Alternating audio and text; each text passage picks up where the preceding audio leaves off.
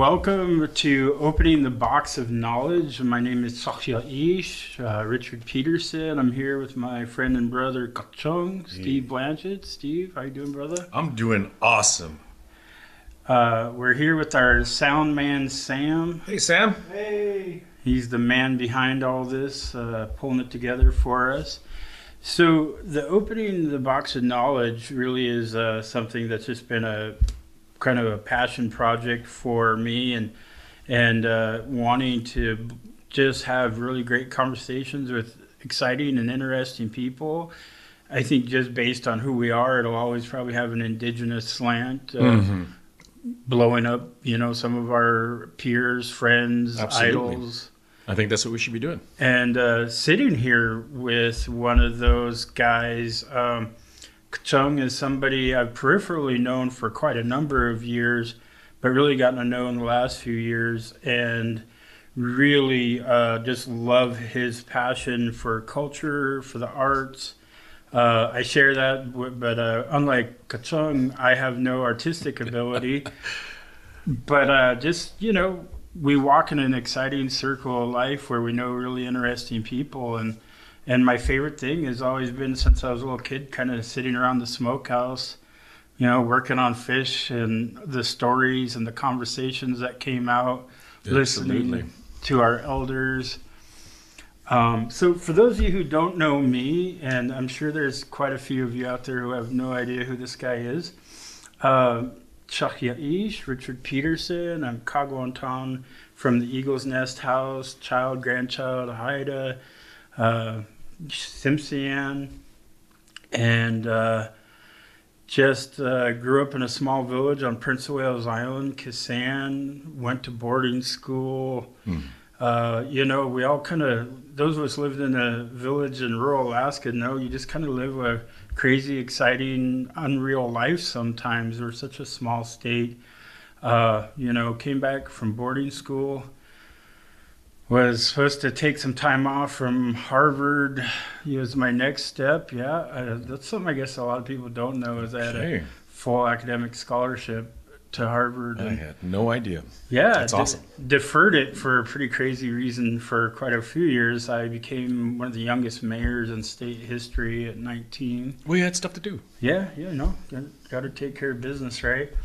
Uh, worked for my tribe, became tribal president, built up the tribe there, and uh, you know, got my day job now where I'm president of Tlingit and Haida, but that's just a small facet of who I am and what drives me and what I'm passionate about, and and that's what I really want to do is talk to passionate people, people who love what they're doing, have want to express themselves, and hopefully are perpetuating culture, language, and Mhm. our way of life. Yeah. Which you know brings me to you, brother. Uh, you know that's what really drew me to you is you kind of exemplify all of those things. You know, so who's Kachung? Yeah. Well, we you know we all have you know those pieces of our pies that make us a whole, right? You know, it's like being president is just one piece of you. You know, and and and the same thing with me. I have so many things that I do, and I absolutely love our cultures and everything. Um, but you know, just to my background, you know, I'm I'm Kachung. I'm I'm uh, Yupik and Black. Uh, my mom is uh, Marie Meade, and my father David Blanchett from Philadelphia. My mom grew up in a small little village called Nunapitchuk. I also uh, grew up in that in that place. So, you know, Mamterechlik is is is what I call home, where I call home. You know, a lot of people know it as Bethel, but to me, it's it's Mamterechlik because you know it's our languages and all that is so important to to retain all that, to honor those names that that that uh, that we hold dear to ourselves, right? So you know, I, you know, growing up out there in in Mamterechlik, um, just really shaped who I am. It really did, You know, I I had very amazing aunties and, and, and uncles and my uh, my grandparents uh, that really kind of shaped us and, and and led us in a way that we got to know who we are as Yupik, as as Yupik people. The Inuit, it's a you know Yupik is is one of the Inuit uh, cultures, one of the Inuit languages. So uh, the Inuit people span from from Russia uh, all across Alaska, um, the entire northern part of Canada, and into Greenland, all around Greenland. So that's the that's the Inuit people, and, and it's really who I really identify with. But uh, you know, I, I'm a uh, I'm also a musician, right? I play music. I've been playing music uh, for about 28 years with my band Pamyua, uh, and it's been an honor and a privilege to be able to do that with my brother um, and my cousin. So my brother Gilak and my cousin Asanak, and it's not often that you know there's stories about people who just really live their passion with someone that they actually absolutely love and adore, and to be able to do that with my brother um, is is has been one of the most amazing blessings that, of my life. You, you know, you, you mentioned that, and I, I got to tell you this because I don't know that I ever have. It had to have been like 15 years ago, maybe longer. I don't know. Uh, I can't remember if it was an AFN banquet or uh, some banquet. Uh, you know, I go to so many things now, conferences and this and that. But I'm at this conference, and uh, there's this band, Pamyua, and I, you know, I didn't know who they were. I didn't know Kachung.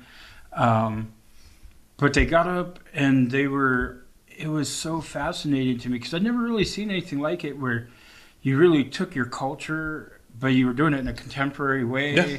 you had songs in your language Yep. but you were you know all you know contemporary western tools and you know all that it, it blew my mind Oh, good. and I was just like, man, we need more of this. Like, this is what I want to see for my culture and the, and the folks who, um, you know, are, are from Southeast, where, you know, that's my worldview is Southeast. I grew up in such a small community. Feel really blessed. You know, you hear people. I've heard people talk about rural villages in Alaska like they're third world countries, and Right. and I never understood that, right? I, I didn't know that at all growing up. Uh, I feel like we came from the richest people on the planet, right. right? You know, uh, I feel blessed because I was in my culture. I've always known who I was. I never had any um, identity crisis or anything like that. And we, I grew up where you know our songs and everything are really strong still. Um, you've really, you know, I think they were due to colonization and boarding schools. They were kind of uh, tampered down a bit, but they were always there. And I had never heard anybody like do our songs in a contemporary way. I never seen people celebrating out on a stage that wasn't like a traditional dance group. Mm-hmm.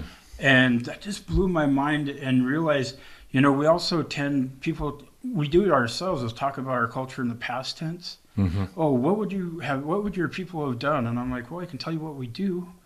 you, you know, and so to see Pamyua up on stage in this way to me was like a light bulb went off and like you know I don't know how to really sum summarize it because it was so fascinating to me to see that and I was like if they can do it anybody can do it our people can do it right? It's and such a cool thing. And then you know fast forward all these years and here you're living in southeast. Now we're working together. Mm-hmm. you um, are we had a conversation that led to an indigenous music festival and One of the best conversations I ever had. same brother. It was so you know just and it's kind of what kicked off this idea like i love podcasts. I love listening and i want to hear our people have these conversations. What does it mean to be an indigenous man? I you know i can't speak for anybody else but what it means for me. Right.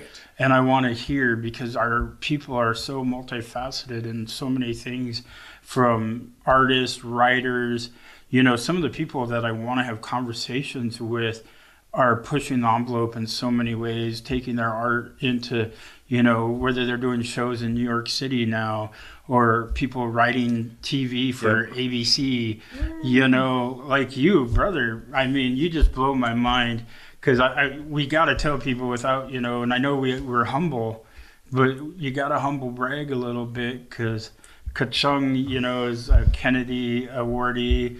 You you've gotten all these awards in the last year. You've been guest spot on a TV show. You know, you're doing these things and you know, our, our people can tend to be a crabs in a bucket. Oh, look at him. He thinks he's everything. Oh, Oh, yeah. look at him. Blah, blah, blah. And I'm like, whoa, look at him. Like, that's so awesome. And, you know, I had an experience recently where I went to the White House and I saw Ketanji. Uh, gosh, I just blanked on her name. I can't believe it. Ketanji Brown. Mm-hmm. Uh, The new Supreme Court. yeah. And, you know, never mind politics. I don't even care about all that. It was just such an amazing thing to be at the White House, for one, this kid from a village of 80 people, to go there, but to see uh, an African American woman and her kids walked out, and I was thinking, wow, you know, they're going to think they can be anything they want because they just saw their mother become. Yeah. It's it's representation. It's one of those things that you say, right? Yeah. Representation matters, and you don't really know and understand like how powerful that can be, and you know, it's it happened with Obama. You know, seeing you know Obama becoming president. You know, it it was hard to fathom like just envisioning a black man. Yeah. You know, at the the highest seat in the most powerful position in the world.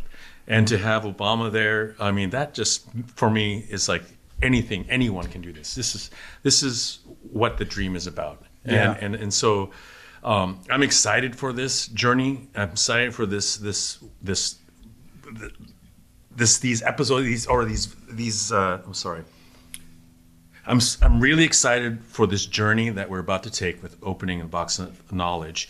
You know, to be able to to talk with all these amazing indigenous uh, um, folks that are doing amazing things, from poets to act, actors to philanthropists to, you know, musicians. eh, Name it. The, Yeah. the complexity of the indigenous peoples um, that not just in Alaska but all around is is amazing and and so that to me is one of the reasons why I'm so excited to be here sitting next to you and and th- thinking about all these conversations that we're going to be having in in come in the near future I'm excited You know, brother, I am too. And I think, I hope people tune in and listen to our podcast and feel motivated and feel uplifted and that this is a celebration. yeah We're, we want to celebrate uh, these people who are doing outstanding things. You know, I, I can remember an auntie of mine used to say, "When are we going to be the crabs in a bucket that pull each other out instead of pull each other in?" That's what I want to do is just put a put a little light on people who are doing awesome things, and not to think we're going to put some huge spotlight on them. Maybe we will, but I hope it spreads. You know, I, I want to have conversations with you. What inspires you? You know, mm-hmm. I hope that's what this series leads to is talking about what you know. I know what dr- drives and inspires me today. I think tomorrow it'll be something new and different, and I want to talk about that then. You know. yeah what keeps you going what keeps Yeah. you motivated and moving forward absolutely I, I definitely have my day job, you know, and I, I'm, you know, just have to, you know, call out the elephant in the room. I'm the president of Tlingit and Haida. It's the largest tribe, and you know, kind of get blown up for that. But it's just one facet of who I am and what drives me, and I'm extremely passionate about that and the work. And in fact, our first episode here, our first conversation is going to be with some friends and peers of ours. yes Um, Laganai, Liz Medicine Crow, Wathlagadoc, Barbara Blake, and Representative Tiffany Zulkosky. And we're going to talk about, uh, we had a conversation about the tribal recognition bill that just got signed by the governor. that was huge It was that was epic, you know, and it, it's crazy about what it took to get there. Um, uh, Log and I and I kind of put together this Alaskans for Better Government initiative and a ballot initiative because we just were tired of watching the legislature and the government not get it done. Mhm. You know, a simple thing just saying we recognize you, just weren't getting it done. So we were gonna do this, and then thankfully, You know, Tiffany is one of the most tenacious, brilliant people I know. I think she's from your hometown. She is. We we grew up together in Monterrey, and she has been just one of those folks that just has been an inspiration for for our region, and she's been a force for our region. You know, and th- there's a few folks that you know have been in this this world of politics, and and I feel like um, you know seeing over the years uh, the people have come and go. You know, I I feel like um, you know Tiffany's going to be one that's going to be there for for a while and making a real difference. And it's obvious. We've seen that. We saw that with the signing. Yeah. Uh, we're seeing it. You know, I'm I'm really excited with the compacting, um, with the education. Um, I mean, there's a lot of things that are happening that this is the it's the time is now, right? And and it feels like there has been a shift that's happening um, all over the all over uh, Indian country, all over indigenous uh, lands and land back. Um, there's so many things happening, and it's exciting to be a part of this and to be indigenous. Yeah, it's exciting to see. You know, when I look across the landscape, um, you know, I'm 46 years old. What? Yeah, so you know, I 46 You know, years young. Yeah, but I'd like to Yeah. think young, you know, but it's crazy because I look back and it feels like I've been doing this for just a blink of an eye, Yeah. right? But I look back, I've been in this elected positions various ones since I was 19. That's crazy. I sat in the legislature and would talk to them when you couldn't even bring up the word tribe. Um, When I certainly didn't look across and see people I felt represented me mm-hmm. you know, um, who didn't necessarily weren't from the village, didn't have that.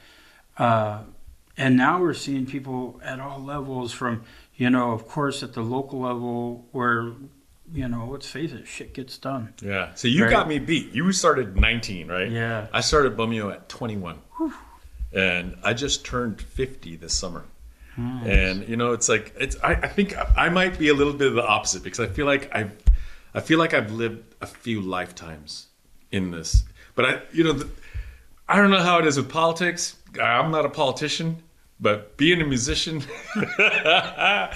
bro, it's it's you you can live some hard lives, right? And I've done it. I've done it all, and and so it's like I feel like in these you know nearly 30 years of of my career, um, which has been amazing, it also has been um, it also has been a sacrifice and, and a struggle, and so you know I have felt that, and and so it is it is it's awesome to to look back and see over the years, like, and thinking about some of those shows or some of those experiences that we've had, some of those places that we've traveled to and countries and cultures that we've met. Um, it, and, and, and it's, uh, it, it does sometimes feel like, uh, like a dream in a way, right? Like, like yeah. I'm just like, did that really happen? I, you know, I used to refer to it as the surreal life. Yeah. You know, and then people came up with really ridiculous reality shows called that, and I quit saying it. but no, it's you know, I talk about it being a blink of an eye, but it also does seem like a couple of things. Like it has been several different lifetimes and mm-hmm. different people mm-hmm. because I've changed and evolved. Right? Yeah. I'm not the guy I was Neither am I. at all, and thank Creator Thank for you. that. Thank you. I'm sure, Because I'm made, sure Joy is real happy with that too. amen, right? No, I'm sure she appreciates who you are today. Um, but you know, I don't regret any of those things because they made me who I am yeah. today. We have to go through the fire. And I have, you know, I, I joke a lot about it, and I'm I'm transparent. And we'll talk about these things because they make up who I am. I mean, I I got a storied history of Yeah. addiction. You know, I'm looking forward to those conversations, those hard conversations, right? It's Yeah. not all just gravy and easy, No. right? We've gone through the shit. Yep. And and I'm looking forward to really digging deep. And this is like a podcast that we're going to actually, you know, I think we're going to, you know, dig in there. We're going to push, prod, and really, really get the feeling of like our visitors or, or our, our, our guests and and what it took to make them who they are. Because I know that they went through the struggle as well Yeah. is being you know especially as village kids the, the stuff that we've gone through you know i you know i have gone through it you know you've gone through addiction i've gone through uh, abuse Yeah. you know and and and all of these these things with with and also alcoholism you know i've deal with i have dealt with all of this in my family with myself um, and so you know those are the things that create and and shape who the person that you're to become. And if you can come out of that, you're going to come out stronger. Yeah, you know, I, I talk about this a lot actually, and how thankful I am for the creator put people in my life for a reason, good and bad, Mhm. you know, but they gave me the experiences and how I've responded to them. That's who I am. Yeah. You know, I'm shaped by that, and I've made so many mistakes. Praise but- Raven. Praise Raven. Oh goodness, yes. Um, you know, I, I- I think uh,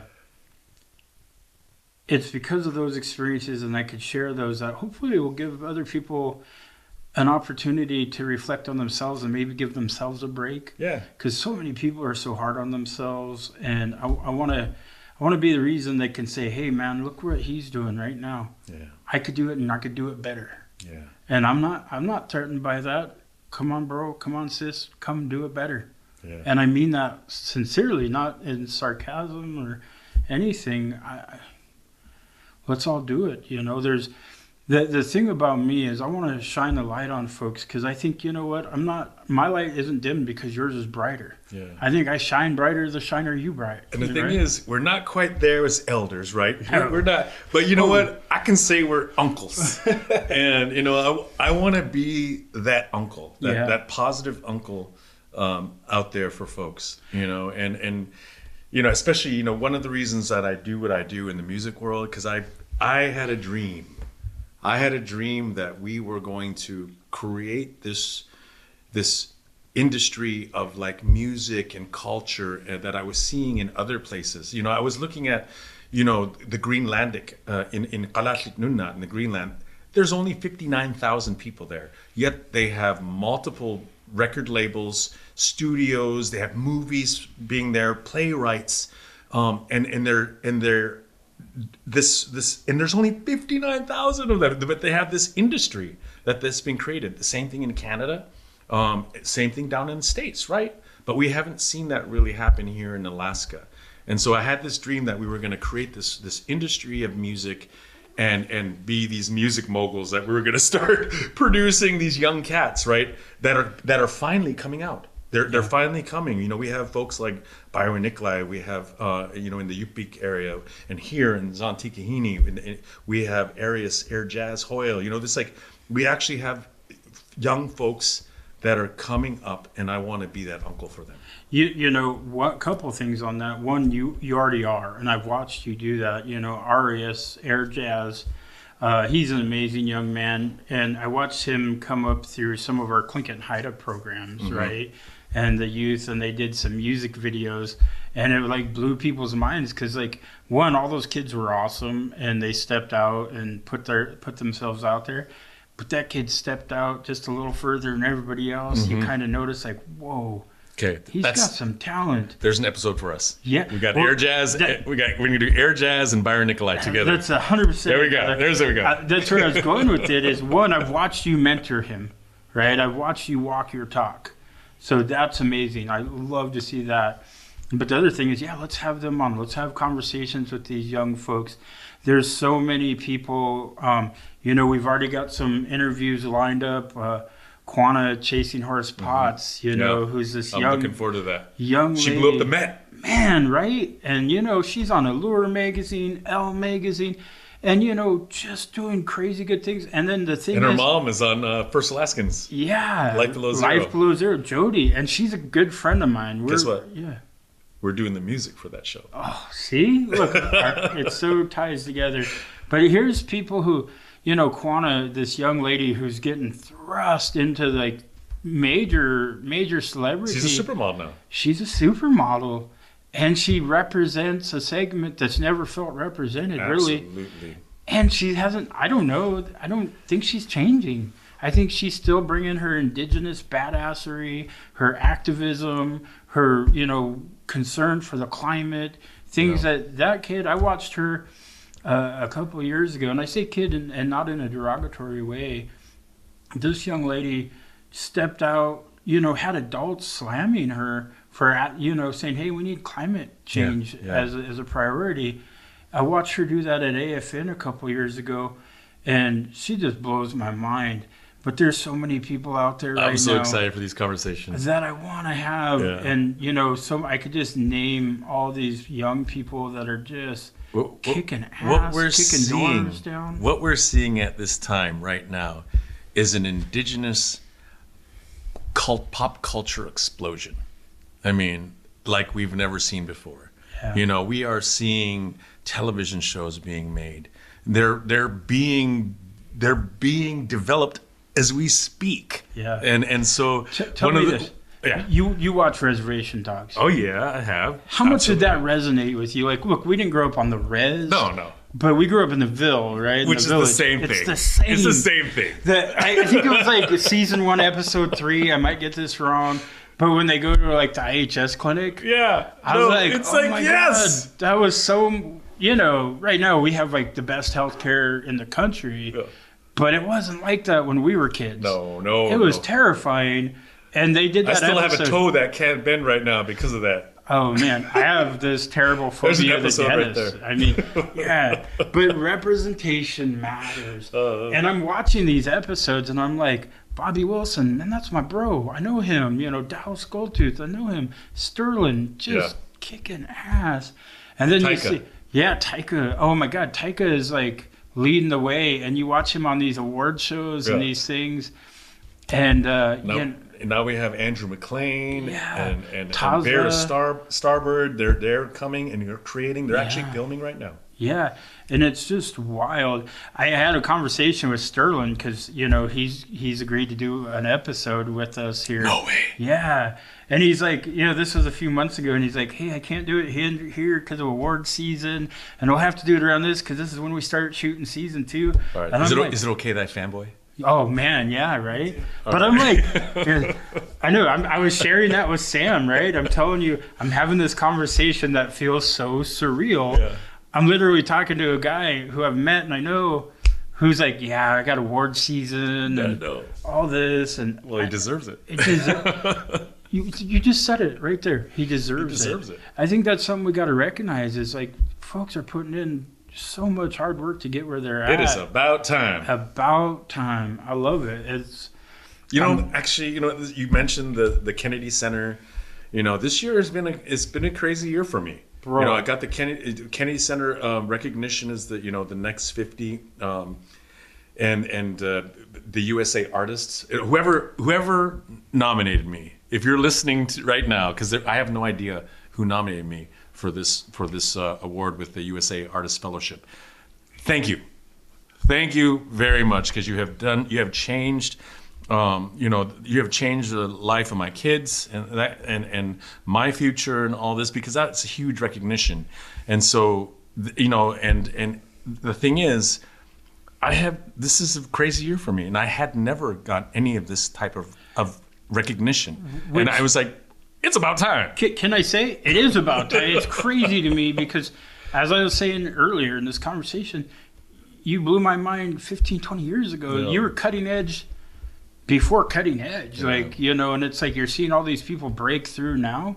They're doing it because of people like you. you know, we weren't sure if we were even doing the right thing at the moment, but it, you know, obviously it was because you know, there's a thing about culture and tradition, and es- and especially with uh, you know, for those of you that don't know Pamyua and my group, is we really take um, a lot of our music is based on our traditional songs and dances, and and some of them are are, are old, ancient ones, right? And so we weren't sure what what our community how our community was going to react to that. And and we actually we didn't ask for permission. I mean we had our elders that was around our circle my mom marie tyson uh, william tyson um, david chinar uh, ben snowball. We had those guys they were actually our, our original backup band. You know they were drumming for us when Kitlak and i were dancing. This is before we met Ossie. And so we knew that they we had their support but when we went to our hometown in Mamtaretlok and performed at the at the uh, um, Cama-i Festival, we weren't sure how our our community was going to react to this. Right? It, it was actually nerve wrack nerve wracking because um, we had no clue. And so when we went out there and and and did that, our first our first song, we we did a song called Jai Konakwa, and we just sang it the tradi- traditional way. Right? We just we had just danced it we had danced. It was the first thing we did. We did the traditional song and we danced it, and then we stood up off. Got you know we dance on our knees, so we stood up and put the mics forward, and we started singing it the exact same way. Chao ya ka Chao ya ka. That's exactly how it sounds. Hua, and then we hit mum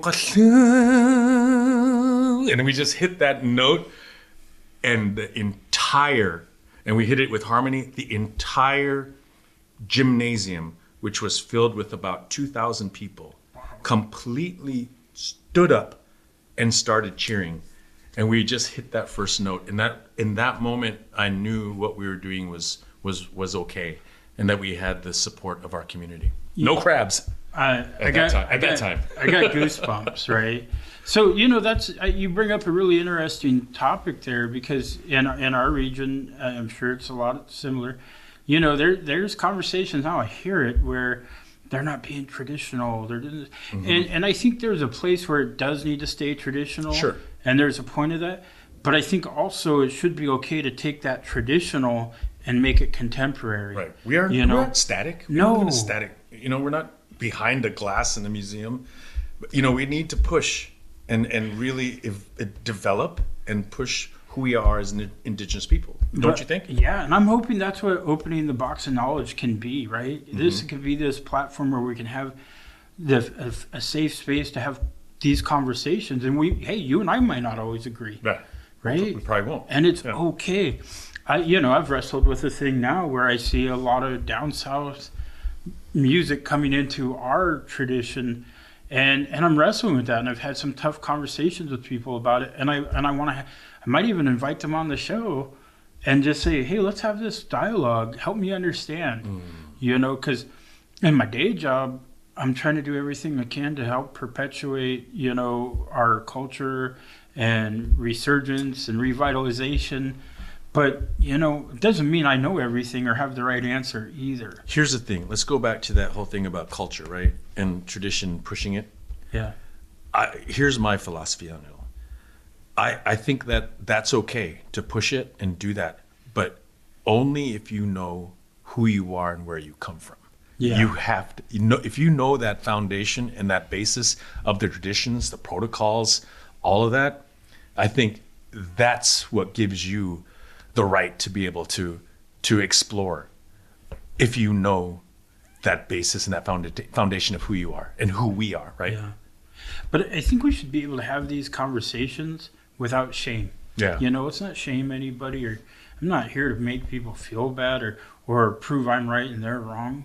Because that, that's a losing proposition to me. Yeah. Uh, and this is why I want to have. This is why I love you so much. This is why you know I try to be open. You know, somebody said to me a long time ago. You know what? You got to show up with an open heart, open mind, and open ears. And then we'll open the box. Yeah, let's open this box of knowledge. So on that, let's uh, turn over to this awesome interview that we had with Wathwalgadak, Laganai, and Representative Zulkosky. And uh, this is uh, opening the box of knowledge with Chahya Ish. And Achung, we hope you enjoy. All right.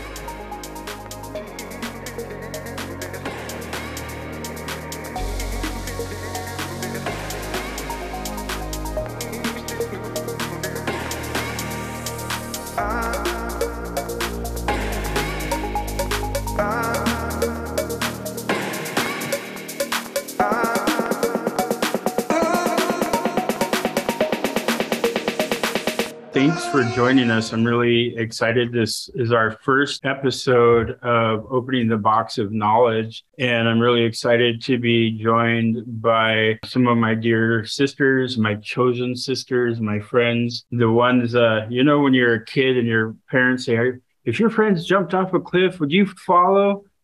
Well, if they did, I might. Yeah. So they're, they're, they're the ones who Try to be, grab you and make you come.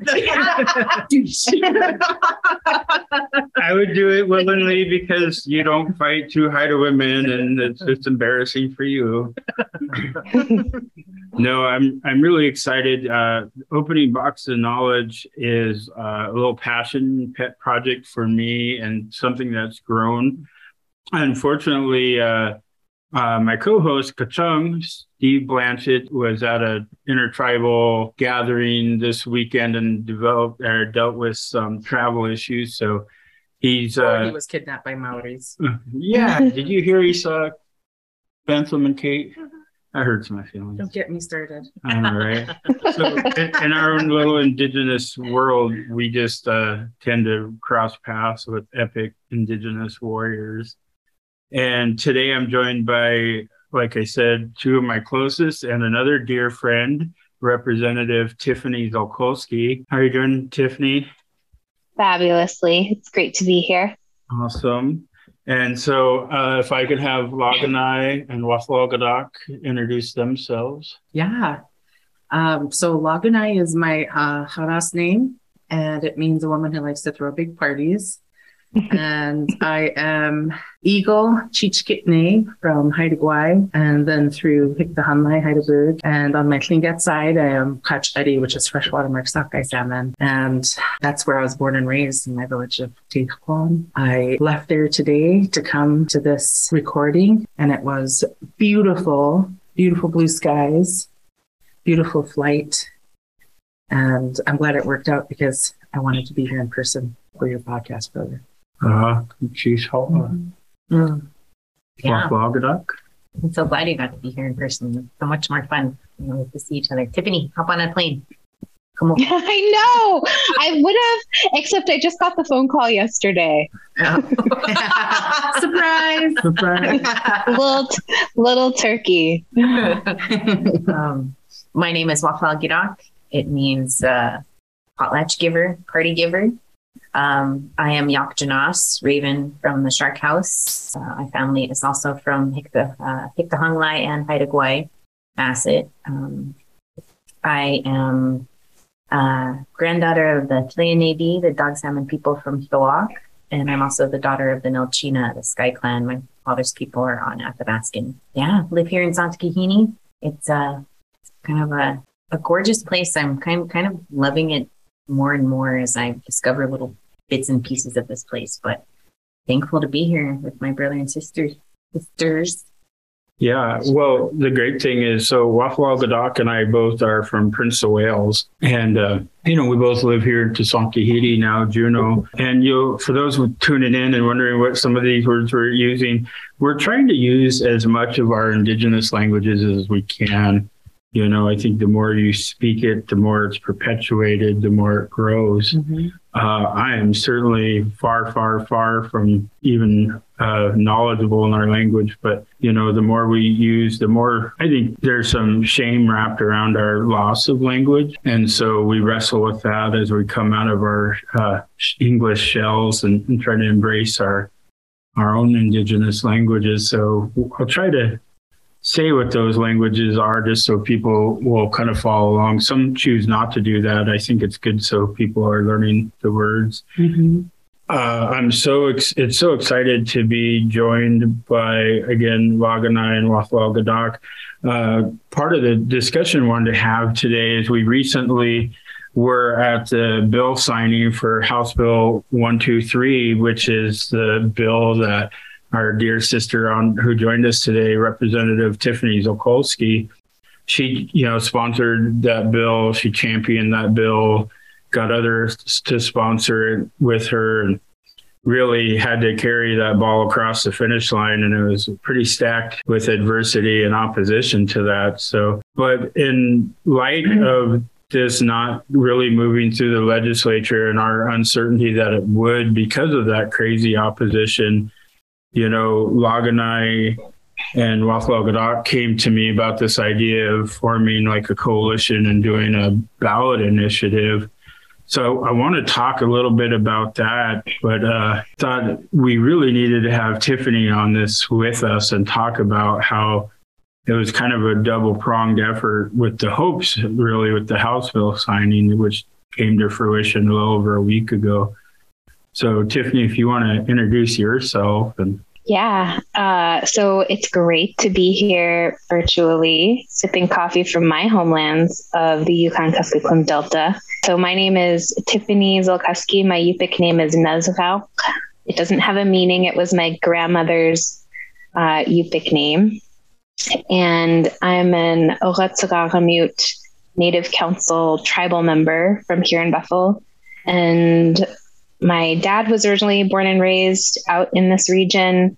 My mom's originally from northern Minnesota, and my story started here. So I was born and raised here in Bethel, graduated from high school here, had different opportunities, different educational uh, journeys that brought me uh, back to Bethel about six ish years ago. And um, about five years ago, I was asked by members of my region to step forward and put my name in to be considered for an appointment to the House District 38 uh, state rep seat. So I did. I got appointed by Governor Bill Walker and ran for reelection in the summer of 2018 and have served two full terms in the legislature and just announced uh, at the end of this 2022 session that I'll be stepping away from the legislature um, just to kind of return to normal normal life for a little while. And I was so grateful to see House Bill 123 cross the finish line in this last year, and I'm excited to talk about it today. Yeah, I just so profoundly affected by your short term there, Tiffany. You know, this isn't really a, a interview. This is more of a conversation, and one I wanted to have with all of you is like what what was the genesis of this? Why why now? I think uh, i certainly have a lot of reasons. You know my day job uh, i'm a tribal leader and and work for my tribe as many of us do in different capacities or uh, even if not directly, indirectly. So we kind of live and breathe sovereignty and what it means to us as Alaska Natives in a state that's, you know, I love Alaska and I love Alaskans. And, and when I say that, I, I don't only mean our Alaska Natives, but at the same time, we live in a world where our, our hereditary rights, our indigenous rights are threatened on the daily. So what does sovereignty mean? What does it mean to be recognized or not by, you know, another sovereign in your territory? I think um I think what's really interesting about the word sovereignty is of course it's an English word, right? In the English language. And so people will kind of look to the dictionary for a definition of what it means. And I think for for a lot of people, uh, it really connotates notions of nationhood and what it means to be in independent, uh, uh, your own self-determined government, and and in a lot of ways, that's what it is in terms of its practical on the ground impacts for our Native people today. But when I grew up listening to my grandparents talking around the table, they were using these words, but the way they talked about it was so much different. It's like um, when you when you wake up, what's the first thing you're doing? And you're not even conscious of it. You're breathing. And it's a fundamental human right to breathe. And that's what sovereignty is for our nations. It's the ability to wake up be ourselves and breathe and create the dream of our future that our ancestors have passed on to us. On a legalistic side of things, you can be really clear cut and dry about it. But when I heard my grandpa and those old timers sitting around the table talking about what freedom meant, what liberty meant, what sovereignty meant, they were talking about what it meant to be and. And that's what we mean. And so for me, when I think about our tribal governments today, I want to see my tribal governments enacting that. I don't want them to just live in a Western construct of what sovereignty means. I want them to breathe life into who we are across everything. And so when I think about sovereignty, that's not just the way I think about it, that's the way I feel about it. Yeah. I, uh, when I was thinking about this whole notion, you know, it, and I've, I've described this in, in multiple places, but, you know, our, our sophisticated form of, of caring for each other and caring for a, a community well-being and balance within ourselves uh, was developed over 10,000 years. And that care for community, that care for clan, that care for um, how we maintained our way of life and who we were is all wrapped into the sovereignty of, of our communities and the sovereignty of our tribes. And it's a recognition of all of that. you, you know, one of the things that I found very interesting in all this, right, is I, I watched Tiffany propose this and, and had conversations with us about it and then did it. Watching her, I was just taken like it, it sounds like you be you can be dramatizing it a bit about how much people were against this and some of the really blatantly racist things that I know she had to hear from coworkers and peers and, and and that I feel like man we had it on the easy side because this is who you know we were able just to kind of be ourselves and not have to negotiate. In that you know it was easy to go testify before Tiffany's committee. But I didn't have to I wasn't really having to face people who were going to cast their vote on this what yay or nay or and and what amendments they were going to try to put in there. Tiffany, what was that like? Like, what did you? I know there were a few times where you had to reach out for support, just encouragement. I can only imagine it just had to have been just a constant. Well, you know, I think like first of all, being a native person in a state legislature is its own experience altogether. And I think what is profound to me is the way that our community of chosen family understands that. And in fact, uh, I know all of you before I even stepped foot as a legislator in that building were reaching out with messages of support and understanding the importance of holding me up in a space where I knew walking into that environment that I never wanted to be somebody that had values. It's very easy for the Capitol building to feel transactional. And as Native people and as Native people who try to infuse who we are into everything that we do, it was really important to make sure that all of my relationship building in that space was as authentic as possible. And I think that makes the work really hard because I think, like you said, the environment for many people it comes from a place of political ideology and deal making and a sense of transaction. Meanwhile, I'm trying to educate and destigmatize and really do some deconstruction of hundreds of years of colonial ways of thinking, hundreds of years of just misinformation and misunderstanding about Native people, how Native people have come to be organized largely by a Western government society that I'm also now a part of. You know, I think it's really difficult. And for a citizen legislature, so many people coming from all different walks of life, it does, it's a job that doesn't necessarily pay well.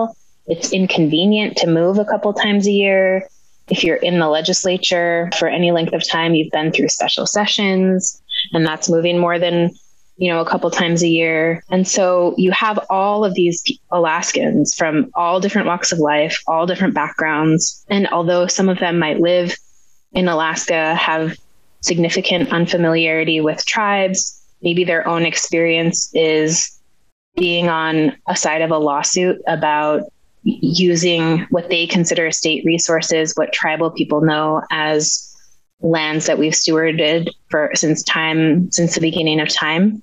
And so it is not I think exactly like you said, it is not a small statement to say it was very difficult to help unravel that way of thinking and that political ideology in the context of being a, a colleague. And I think you know, for some folks, it's easy to look back on this as sort of a feel good bill, something that they could understand ish, but it certainly was a heavy lift. And I want to say that had it not been for you all having the foresight to ensure that there was a mechanism to hold legislators accountable and show them that recognizing tribal sovereignty is not partisan issue that all of Alaskans believe in it I don't know that it that we would have gotten it across the finish line because of the political gamesmanship that happens in that building. Yeah, it was crazy to me to see kind of the um, that gamesmanship and also just how ignorance kind of really drove things. You know, the fear, the the idea that tribes are some kind of boogeyman in the light of the state's sovereignty, right? Like, The, ir- the irony of all of that. right.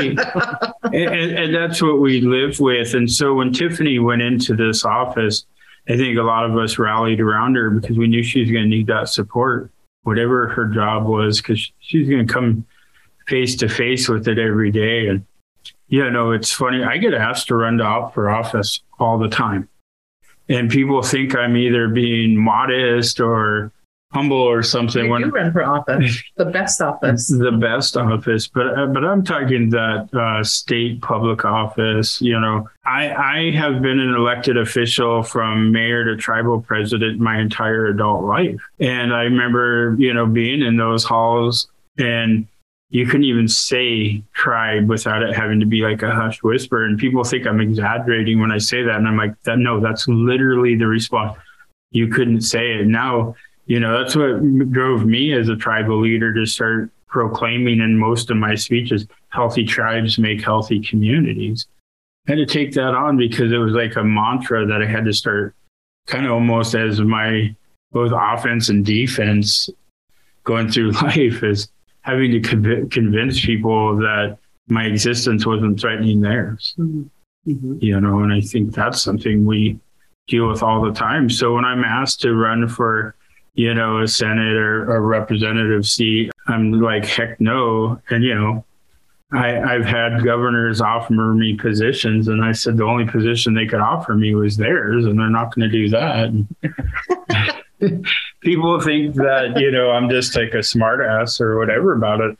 I'm not. I, you know, Log and I alluded to it. I have the best job and work for the best elected office in that I work for my people that uh, we're working to change that I, ideas that uh, tribes are the problem and I think we're the solution. And our culture, I mean, you look today, uh, there's a lawsuit happening in the Ketchikan School District because some parents are threatened by our tribal values being posted in the school and used as a model. Oh no, teachers.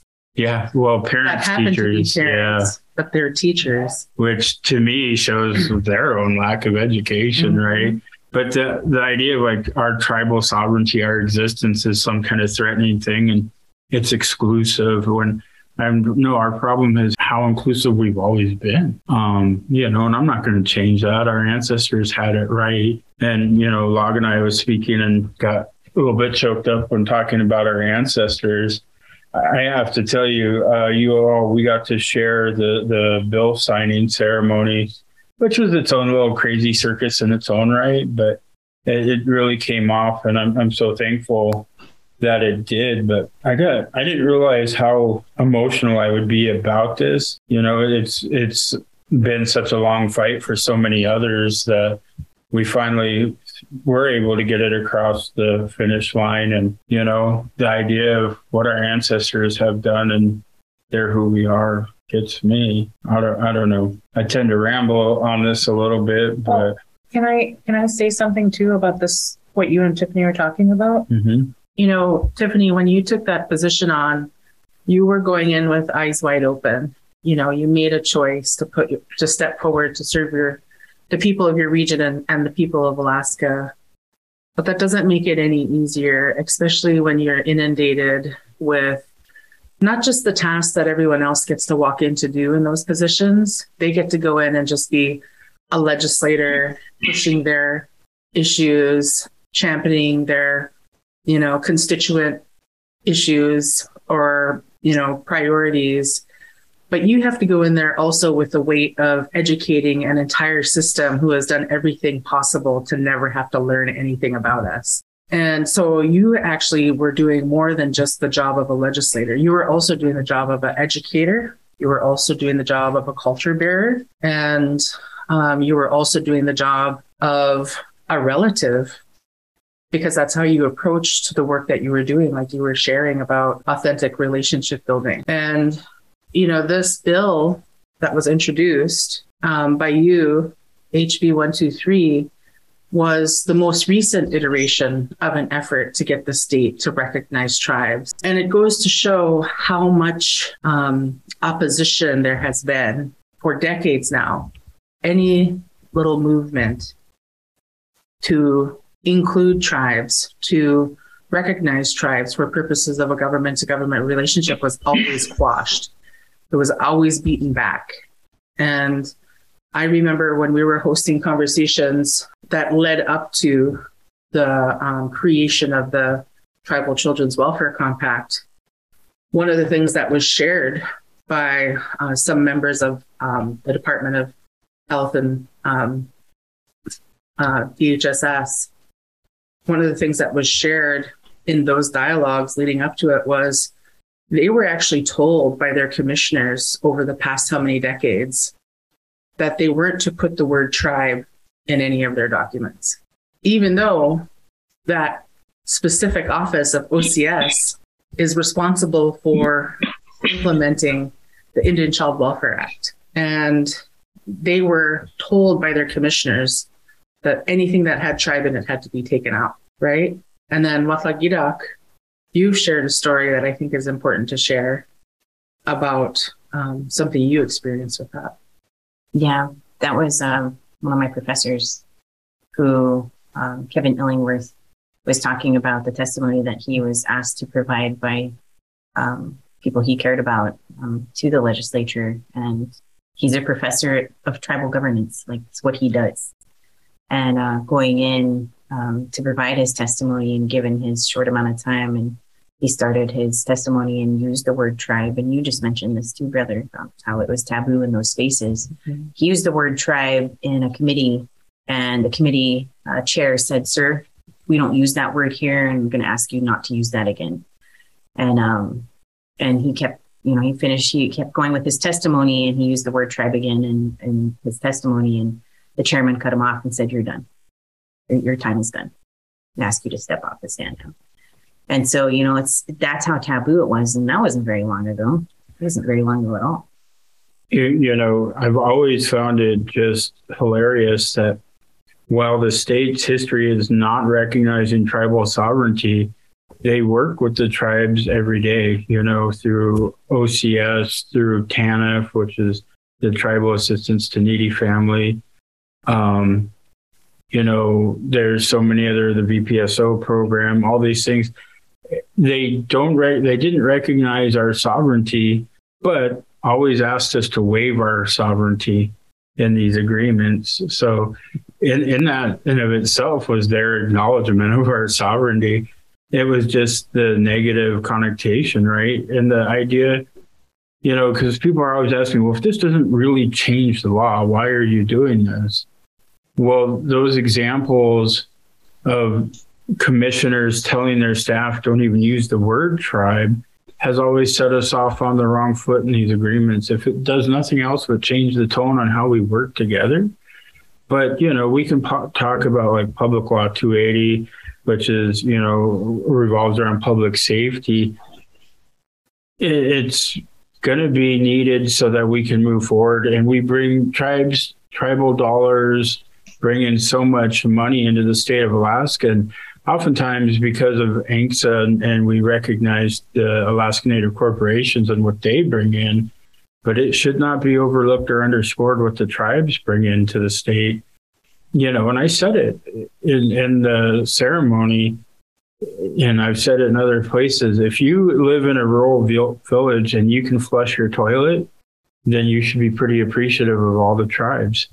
You know, if you can go to a health clinic, you should be thankful to the tribes because I'd say probably 90% of the health clinics in rural Alaska have to be funded by tribes. Oh gosh, more than that. Mm-hmm. You know. Mm-hmm. It seems Oh, go ahead. Oh, sorry. I was just going to say like you guys are highlighting what is such an odd like conflict in views in the sense for the state in the sense that you know the state is very sensitive about federal overreach onto state issues.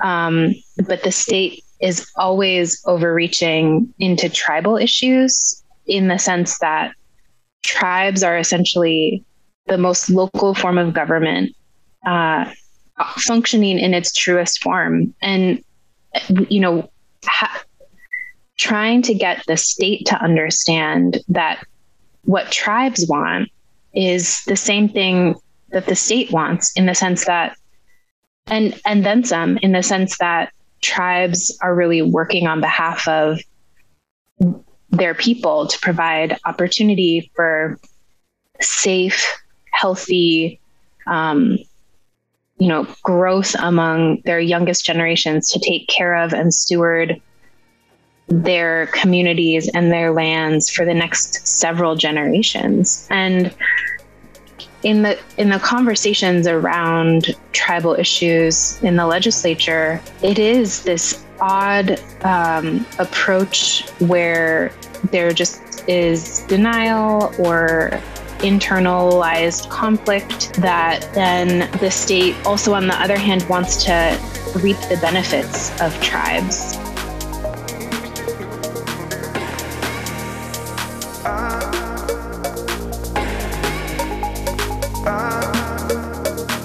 Well, that was the uh, conversation that we had with these ladies, these uh, amazing, brilliant, dynamic, Riveting. right? Yes. So Kachung didn't actually get to be there in for that art uh, because why? why I had a very good reason for not being there. What was I your- I what was your tardy So excuse? I was so I was in New Mexico. I was in actually in Gallup at the hundred centennial of the Gallup intertribal uh, um, celebration, and so we had just finished up. We were, we were going to be shooting or, or filming, recording this, um, and I was on my way to Albuquerque to to be able to sit down and do that with you all. And on our way to to Albuquerque between Gallup, which is about a two hour drive, um, there was a, a, a very uh, tragic, you know, uh, accident that happened. It was a multi-car accident, and and um, so we were stuck. We were stuck on the highway in the middle of the desert. So there was no way of uh, connecting with you guys, and I'm, I was act- actually really happy that I was able to to let you know that that, that we were going through this, and that there was quite the possibility that you you would have been waiting for me, Yeah, and and yeah. just kind of waiting. But no, I was able to connect with you, and that's that's why I'm not on this episode, but. Um, there's a lot going on. We're doing a lot of stuff. You know, and that's the crazy thing that's going to be about this. You know, been working with uh, Sam, our awesome sound man. Sam. Sam. And uh, you know the thing about Sam, Sam's one of my favorite people because he changes his look all the time. I don't know if you know this. I, Like recently, he looked like you know Tom Selleck. He had this crazy mustache going. Now he's all cleaned up, has tight beard. yeah, you got going. the, you got lined, you got it lined up and edged pretty good there. Yeah. Looking good. And you know, Sam. You know, Sam kind of. I don't know if it was hitting on me or what was going on, because I, I walked in and he was like, "Man, you smell good." Bro, no lie. I smelled you. I was like, ooh, that. Somebody come out of the, the So, smokehouse. yeah, huh? let's let's okay, let's be. I had just came out of the smokehouse, guys. I I, I went and went fishing this weekend and um and had an amazing time at Sweetheart Creek, and we pulled seventy five reds Whew, nice. dip netting.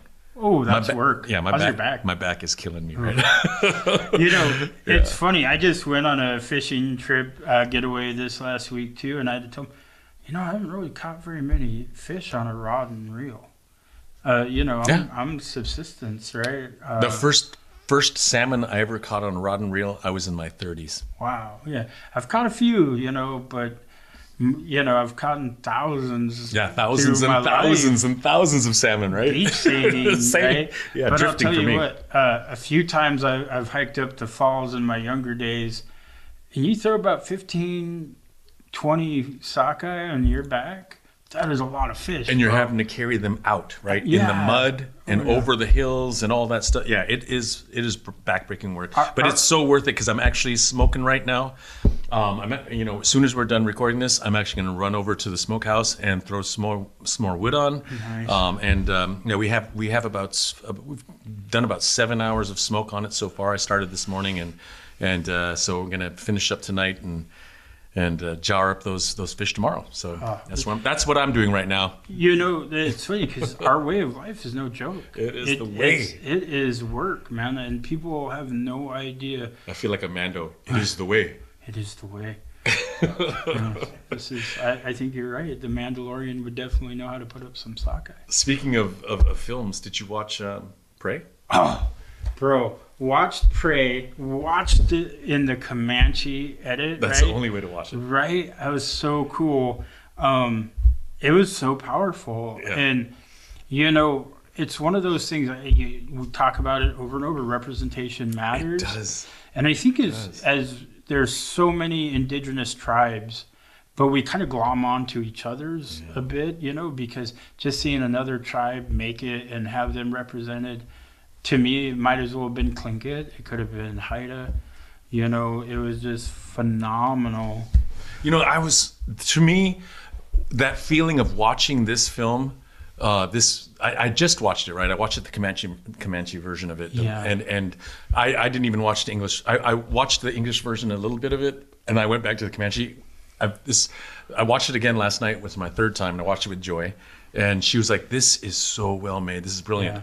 But I had that same feeling watching this movie uh, as I had the first time I watched Atanarjuat, the Fast Runner. Oh, you know, yeah. and it was one of the. It was the first feature-length film that was done in the Inuit language in Inuktitut, right, Mm. in Canada, and so that that one had my chest like just big. I mean, I was like so proud. Have you watched Edge of the Knife? I have. I've, s- yeah. yeah. I'm, I, any any indigenous, you know, That- film, that- I am all about it. that one struck me. You know, obviously, um, Haida and uh, you know the story of Gagi in there it was it was so awesome, and that representation matters.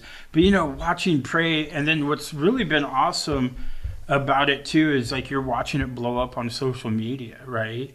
And so you're seeing this be done. It's a high end movie. It's Yeah. the Predator franchise done in Comanche. Like holy crap! Yes.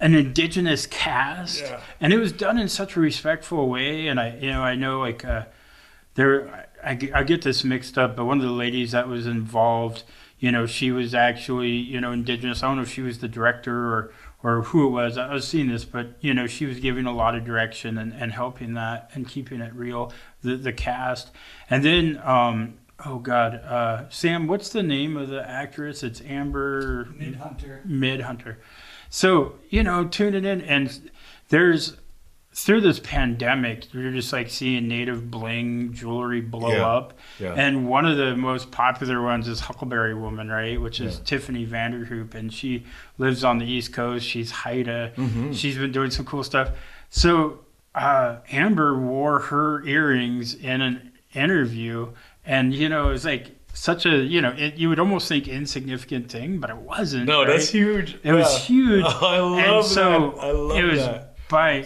gonna have to cut that. Sorry, I said it wrong. It's Midthunder. oh, Oh. Midthunder. Okay.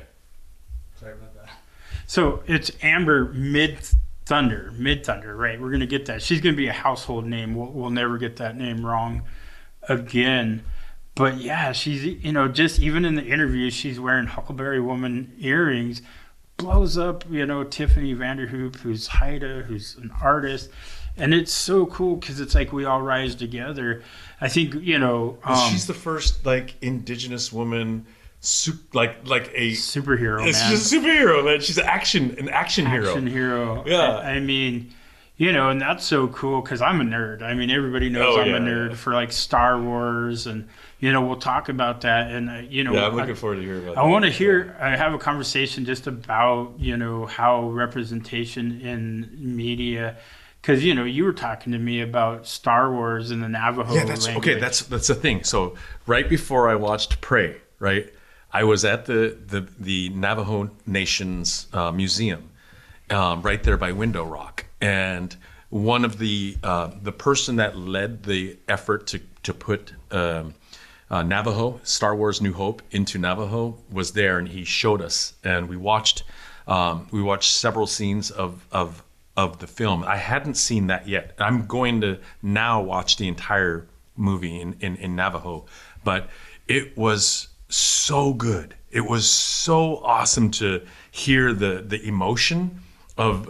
I think one of my I think my favorite character his voice. I- I, I thought it was going to be Darth Vader. Darth Vader's voice was awesome. Yeah. But it was it was actually like the the aunt and uncle of Luke Skywalker. In those, it was so it was so cool to just hear that emotion that, that they were like, you know, talking to Luke, you know, those scenes, which I know because I've seen New Hope. I mean, Yeah. probably not as much as you have, but I've seen it so many times. But then literally several hours later, that night, that's when I went and watched Prey in, in Comanche. So it was, um, that was an awesome day for me.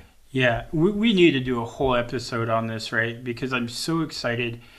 Um, so many medias are being dubbed into uh, indigenous languages. I think even like, um, was it Moana dubbed in, you know, Mm-hmm. Yep.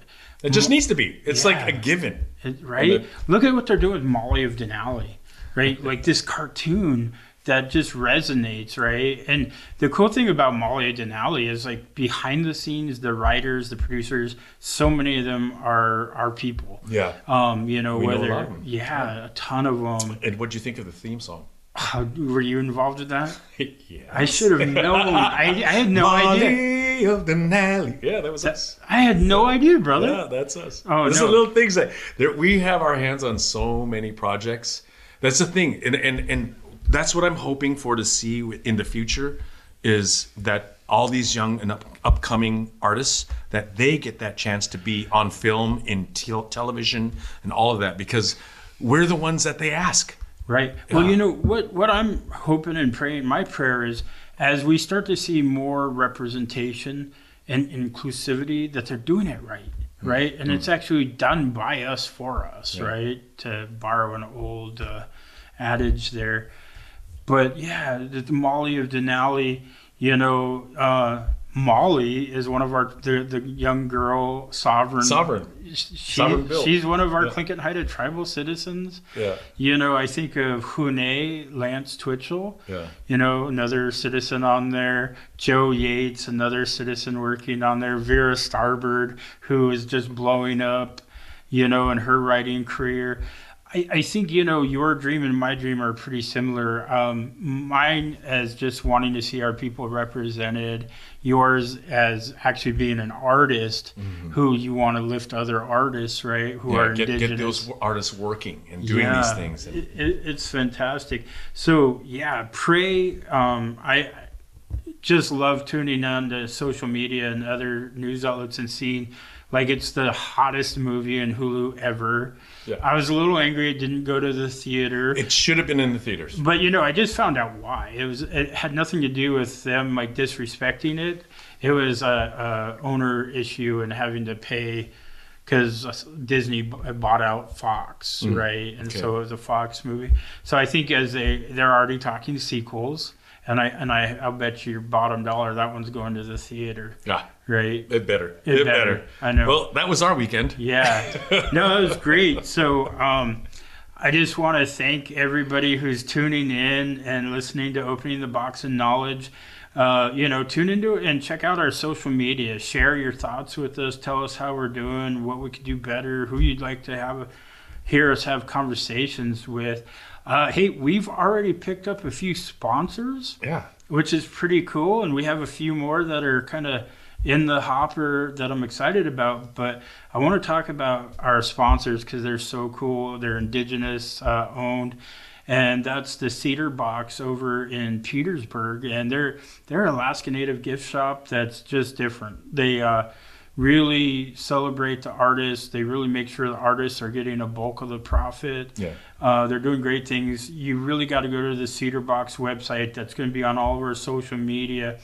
You know, uh, Sam Kachung, you guys are both sitting in my brand new house. I just moved in. Lovely. And thanks to the Cedar Box, like you'll notice my uh, decor is pretty much made up by a lot of the artwork I got from them. That's gorgeous. Yeah, and then uh, another company, Ha'ani Adventures, which I just love, is an indigenous-owned walking tour, also in Petersburg. And that's something, you know, if you're going to go to Petersburg, they want you to know that our indigenous Tlingit culture is alive and well there. It's uh, Petersburg's pretty well known and proud of being Little Norway, but it's also uh, a Tlingit place, oh, right? Oh, Yeah. And so, right? Everywhere. We're all on native land. Amen, brother. yes. So the cool thing is, you know, tourism's happening, some good, some Yeah. bad. Awesome sponsors, man. Yeah, and the cool thing is, if you go there, they're going to take you on a walking tour. that you're not going to see otherwise. And they're, they're indigenous, you know, led perspective, place. It, it's really awesome. Now, ha'ani, is that something to do with the, Ha'ani, is that something to do with the land? It's exactly it, brother. It's our land. It's, Our land. Yeah, it's a Tlingit word. I mean, you know, it's our lands, our, you know, the lands, and it's just amazing. So we want to thank our sponsors for helping us out, pull this together. Uh, we got to put a few uh, ducats in Sam's pocket because he's working his tail off. Gunalchéesh, Sam. Yeah, Gunalchéesh, ha'a, quyana. Uh, I'm gonna learn as many ways to share gratitude in all the indigenous let's, languages. yeah, let's let's add let's add one every time we do it. huh? Yeah, let's do that. Yeah. Well, I just learned Yoko K. Yoko Choctaw. K. Oh, Ah. he's- so Sam, you know this has been Kachung and I, but why don't you introduce yourself and tell us who you are? Absolutely. Well, thank you guys so much. I'm just honored to be here and be a fly on the wall for this type of stuff. I'm an artist and a, a musician, a, mu- a musical ear myself, and nothing gets me more inspired than than art and music. So I'm just thrilled to be here. Uh, my family's from Oklahoma. That's where I get my Choctaw. Um, so yeah, I'm just excited for these conversations, and that's all I have for now, guys. Quyana. So you know it's funny because you guys all are in Southeast because uh, you met beautiful indigenous women here, right? Mhm. So uh, Yeah, my lady is, is Haida and Tlingit. Yes. yeah, yes she is. Yeah. And uh, yeah, Sam met a wonderful Tlingit girl and followed her home to Alaska, and he's made uh, Dzántik'i Héeni, Juneau, his home. And uh, yeah, Sam is just an amazing guy. I'm so excited to work with Sam, and he's jazz, as jazzed as we are. To Alright, we got the team. we got the team. We got the dream team. This is this is it. So, yeah. Anyhow, thanks for tuning in to episode one. You got to hear the first part of our conversation on the uh, epic historical bill signing for recognition of Alaska tribes by the state of Alaska, and you know we'll be back uh, in about a week with uh, episode two, which is going to be the second part of that conversation. I'm really looking forward to that. Yeah. So, anyways, uh, Gunalchéesh uh, for tuning in. Quyana.